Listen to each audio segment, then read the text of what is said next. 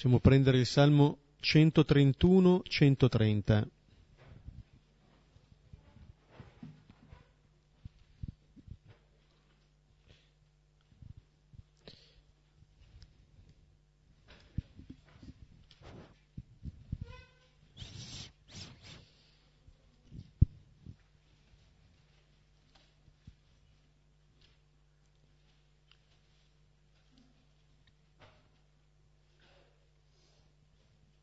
Lo preghiamo lentamente tutti insieme. Nel nome del Padre e del Figlio e dello Spirito Santo. Amen. Signore, non si inorgoglisce il mio cuore e non si leva con superbia il mio sguardo. Non vado in cerca di cose grandi, superiori alle mie forze io sono tranquillo e sereno, come bimbo svezzato in braccio a sua madre, come un bimbo svezzato dell'anima mia. Speri Israele nel Signore, ora e sempre. Gloria al Padre e al Figlio e allo Spirito Santo, come era nel principio, e ora e sempre, nei secoli dei secoli. Amen. Salmo che abbiamo già pregato altre volte, un salmo in cui l'orante si rivolge subito al Signore, si rivolge direttamente a Lui, anche quando sta parlando di sé, ma lo fa davanti al Signore, sottolineando quello che è l'atteggiamento fondamentale che di un abbandono fiducioso a questo Signore. Col fatto che abbia un cuore senza orgoglio, senza superbia lo sguardo, deriva dalla tranquillità e dalla serenità. Come dire che quando non si è tranquilli e sereni, quando non si ha la pace dentro, allora la si cerca in maniera anche ansiosa fuori. Allora si cerca qualcosa che possa sostituire l'inquietudine, l'assenza di pace. Allora si cercano cose grandi perché in quelle vogliamo trovare la nostra identità, perché non ci fidiamo di accogliere quell'identità che ci viene invece da un rapporto di abbandono fiducioso al Signore. Con questa tranquillità e questa serenità il salmista dice, e lo ripete, che è come quella di un bimbo svezzato. Per due volte viene sottolineata questa espressione, quasi a dirne l'importanza, dove ci sono due aspetti compresenti. Uno questo essere fanciulli, per cui in un certo senso eh, sapere che si può contare sull'abbraccio della madre qui, ma dall'altra parte non è un abbraccio che crea la dipendenza, è un fanciullo che è stato svezzato. È come se eh, il salmista di, dicesse a noi che è possibile vivere questo atteggiamento di abbandono fiducioso anche da adulto, anzi, non è una cosa da bambini, nel senso che usiamo solitamente con questo termine. Ed è tal punto un atteggiamento da adulti, direi, un atteggiamento riguardante ogni persona, che la conclusione del Salmo si fa preghiera e supplica per tutto un popolo speri Israele nel Signore. Come dire quello che è stato detto qui del bambino svezzato in braccio a sua madre, chiamato a diventare il rapporto di un popolo e di ogni persona di questo popolo con il Signore, ora e sempre. Questo atteggiamento è un atteggiamento che ci deve accompagnare, che può accompagnarci in ogni momento della nostra vita. Non un atteggiamento per alcuni anni e poi si passa a chissà quale atteggiamento. No. È un atteggiamento che appunto può essere presente in ogni momento della nostra vita, questo dell'abbandono fiducioso. Ecco, questo salmo è la porta d'ingresso del brano di questa sera, Marco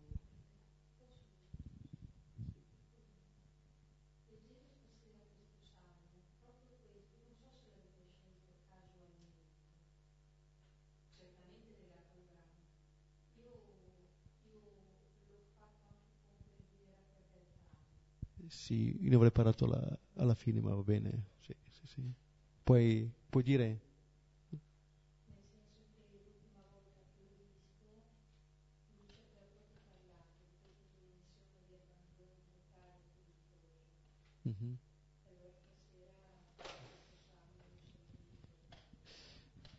Bene, sì. Abbiamo detto qualcosa alla fine, ma si può anticipare per chi ha conosciuto padre Gaetano Brambillaschi, ma anche per chi non l'ha conosciuto, stamattina, anzi stanotte, padre Gaetano è tornato alla casa del padre, forse Silvano che ci ha vissuto assieme tanti anni, comunque... Anni. Padre Gaetano era stato anche qui a Villa Pizzone dagli inizi, dal 78 fino all'88, poi è andato a Padova, poi in Albania, poi a Torino, adesso era a Gallarate, è stato dall'80 all'88 anche responsabile della casa di Selva di Val Gardena. Ecco allora lo ricordiamo già all'inizio, per chi desidera domani i funerali saranno a Gallarate alle 11 e a Brugherio alle 14.45 nella parrocchia di San Bartolomeo. Ecco. Già che eh, hai parlato di questo salmo, tra l'altro chi scrive è un io, l'anima mia, certamente non è un bambino che scrive e tantomeno uno, un bambino appena svezzato, deve essere uno abbastanza anziano per aver capito queste cose. E mi sembra che questa metafora, cioè del bambino che è svezzato e sta sul seno della madre, sta lì non perché vuole il latte. Allora cosa vuol dire? Quel che è il latte per il bambino, cioè la vita, così per l'adulto è il potersi abbandonare con fiducia se no non diventa mai adulto. Resta sempre un poppante che va succhiando qua e là delle sensazioni per sentire qualcosa.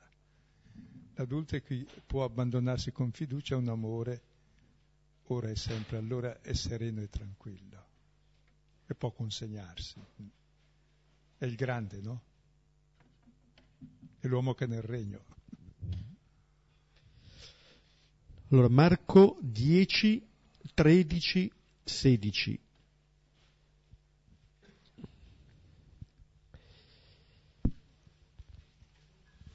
Marco 10, 13, 16.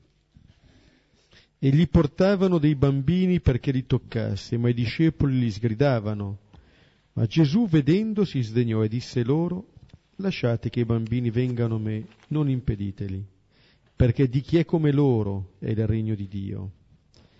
Amen vi dico, chi non accolga il regno di Dio come un bambino non entrerà in esso.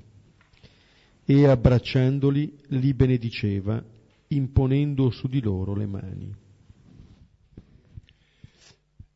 Ecco, eh, ci troviamo nella parte del Vangelo di Marco dopo la seconda predizione della Passione, dove si esaminano alla luce del figlio dell'uomo che si mette nelle mani degli uomini non che mette le mani sugli uomini, e esamina tutte le nostre relazioni.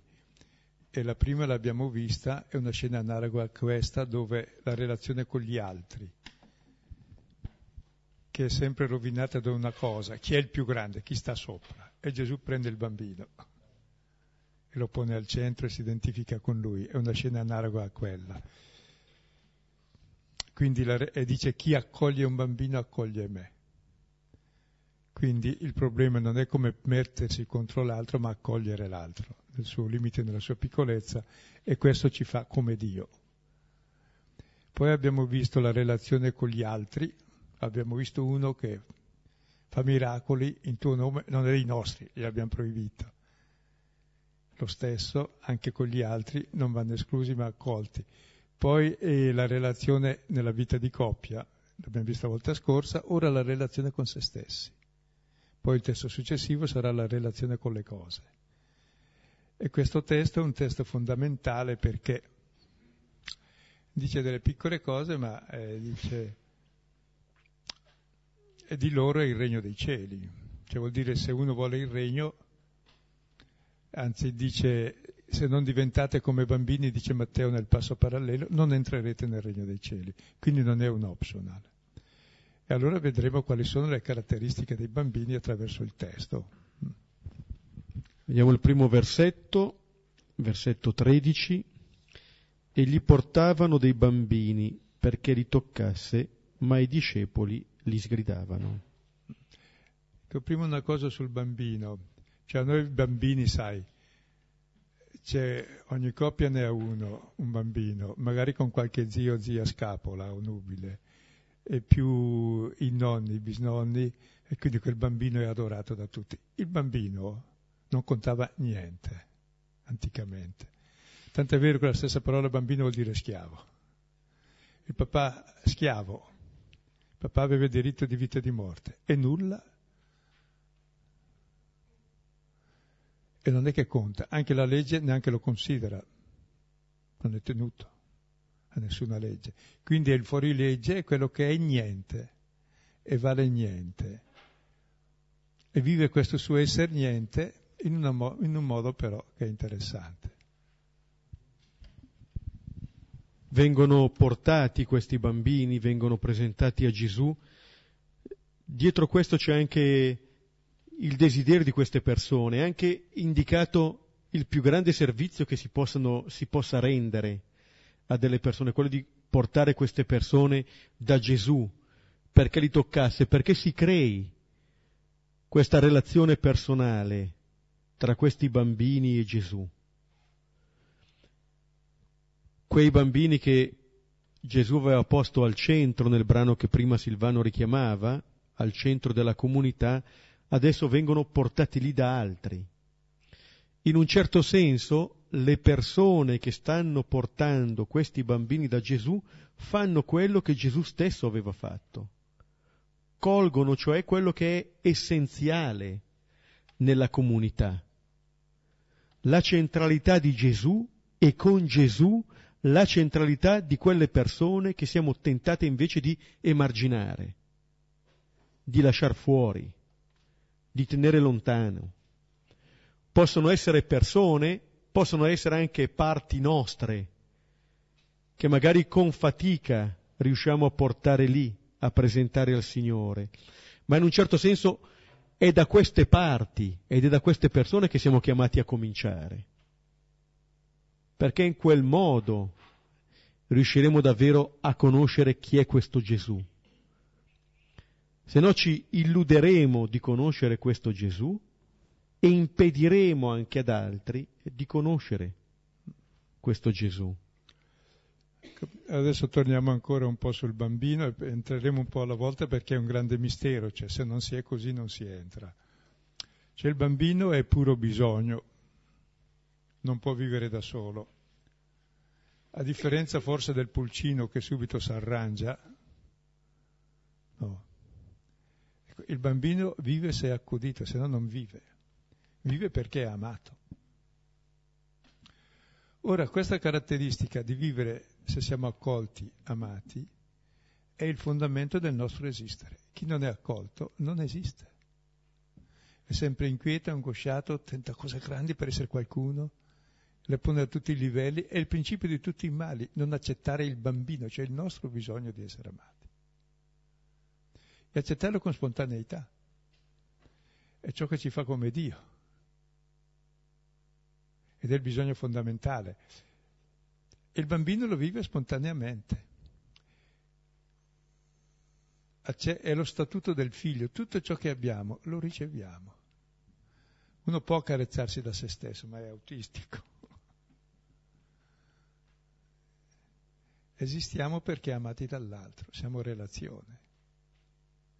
Quindi proprio il nostro bisogno, la nostra fragilità, la nostra debolezza è il luogo più proprio dell'amore, perché dove siamo bravi autosufficienti ci facciamo da soli. Quindi accettare questa parte che noi consideriamo il nostro limite, la nostra fragilità, il nostro, diciamo, aspetto no, dal quale cerchiamo di uscire, forse è l'aspetto più vero dal quale non si esce, ma è come il recipiente che contiene qualunque bene. Se togli questo recipiente ci sta più niente. Come quando avvengono eh, le guarigioni, che il contatto è con la parte malata, ma perché proprio lì diventa il luogo della piena comunione. Forse in quelle parti dove nemmeno noi solidarizziamo tanto con noi stessi, lì il Signore ci incontra e queste parti vengono portate. Lì allora la comunione diventa piena e non c'è bisogno di tenere nascosto niente. La relazione allora è libera.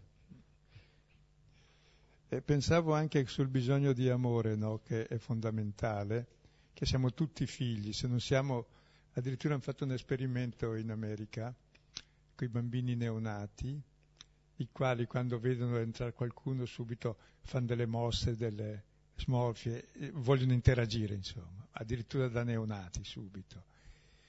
Se tu non rispondi, vanno un po' in depressione e poi riprendono ancora alla terza o quarta volta che tu non rispondi e stai impassibile, cadono proprio in depressione perché non, non si può vivere se, se non sei corrisposto da qualcuno, ma già da piccolissimi. È un esperimento tremendo da nazisti. Cioè? Perché viviamo dell'amore che riceviamo. E se riceviamo l'amore della madre, che è quello necessario, se no non viviamo, è quello del padre che è libero. Allora non siamo capaci di volerci bene e non saremo mai capaci neanche di essere partner, cioè dell'amore sponsale che è reciproco, che poi diventa capace di accudire i figli con libertà perché non sono tuoi, eccetera, e di perpetuare il ciclo positivo della vita. Quindi è fondamentale accogliere questo bambino che è in noi e quando tu diventi figlio e accetti di essere figlio, diventi adulto. Chi non accetta di essere figlio non è mai adulto. Proprio come anche il Salmo prima metteva in evidenza, no? quell'essere bambino che era di fatto l'essere adulto nella fede. E la reazione dei discepoli a questo fatto che viene presentato indica da un lato la fatica, dall'altro l'essenzialità di quello che sta avvenendo. Perché l'obiezione che muovono i discepoli mostra quanto sono lontani, I discepoli, ma i discepoli li sgridavano. Come dire, mostrano con questa reazione di essere lontani dalla comprensione della, della, del regno, dalla comprensione della natura di questo regno che viene. Sgridano come se eh, questi discepoli fossero disturbati da quello che sta avvenendo e come nel capitolo precedente vogliono impedire qualcosa di buono. Prima impedivano ad una persona di scacciare i demoni, cioè di far del bene, adesso vogliono impedire questo incontro. Ecco, e impedire questo incontro in fondo del bambino, cioè di quello che ha bisogno di affetto, di è il peccato fondamentale della storia umana. Cioè cosa ha fatto Adamo? Non ha accettato di essere figlio. Chi non accetta di essere figlio non accetta se stesso, difatti si è coperto, non accetta l'altro, accusa la donna e Dio, non accetta la vita, è una pena il nascere, non accetta l'esistenza, è un travaglio il vivere, non accetta la morte, trauma. Cioè, tutta la vita è stravolta dal fatto che non accetti la tua identità. Infatti bisogna guardarsi delle persone che si sono fatte da sé. Sono semplicemente fatte. E ci fanno tutti. Sì, ecco, dietro questa eh, difficoltà, fatica di eh, accogliere la propria verità, di essere figli, c'è questa eh, sospetto, questa sfiducia, non ci fidiamo del Padre.